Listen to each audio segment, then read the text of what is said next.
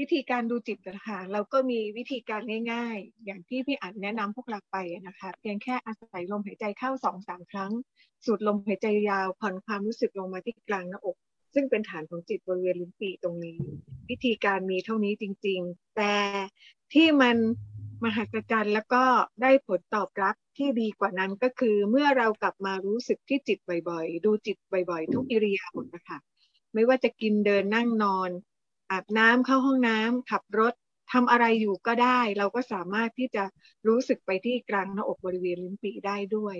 อย่างที่พี่ปูกำลังพูดอยู่ตอนนี้ พี่ปูก็ดูจิตไปด้วยพูดไปด้วย แล้วก็สามารถแผ่เมตตาให้กับพวกเราคนในที่นี้ไปด้วยได้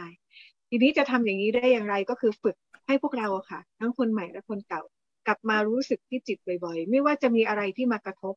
เราก็กลับมารู้สึกที่จิตก่อนนะคะ อย่าเพิ่งไป เกาะความคิดไปยึดมั่นกับสิ่งที่เป็นปัญหาภายนอก กลับมารู้สึกที่จิตภายในใช้ปัญญาภายในเนี่ยในการบริหารจัดการเรื่องราวภายนอก เมื่อเราดูจิตบ่อยๆ ดูจิตบ่อยๆ เราจะมีการเติบโตค่ะ เราจะมีพัฒนาการจากจิตภายในออกสู่ภายนอก จะเห็นว่าเพียงแค่ดูจิตเกิดดับตึ๊บตึ๊บที่กลางหน้าอกบริเวณลิ้นปีแต่ผลของการที่เราดูจิตเนี่ย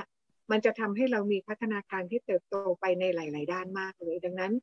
ไม่ต้องเชื่อนะคะ แต่เชิญชวนให้ทุกคนกลับมารู้สึกที่จิตบ่อย ๆ อะไรที่มันเกิดขึ้นมันผ่านไปแล้ว มันจบไปแล้ว มันก็ผ่านไป ให้อยู่กับปัจจุบันอย่างมีความสุข อย่าไปกังวลหรือคาดหวังสิ่งที่อยู่ในอนาคตที่มันยังมาไม่ถึงนะคะ และอย่าพยายามไปตอกย้ำเรื่องราวในอดีต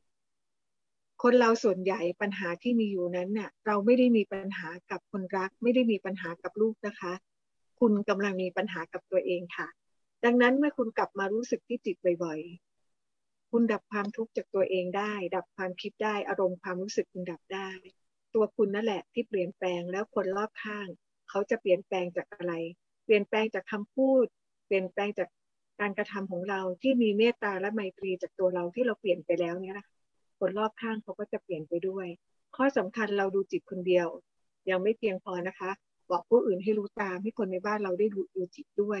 เพื่อนฝูงเราได้ดูจิตด้วย แล้วเราจะอยู่ตรงไหน เราก็จะอยู่กับคนที่มีแสงสว่าง มีจิตภายในที่ผ่องใสมีเมตตาและไปไมตรี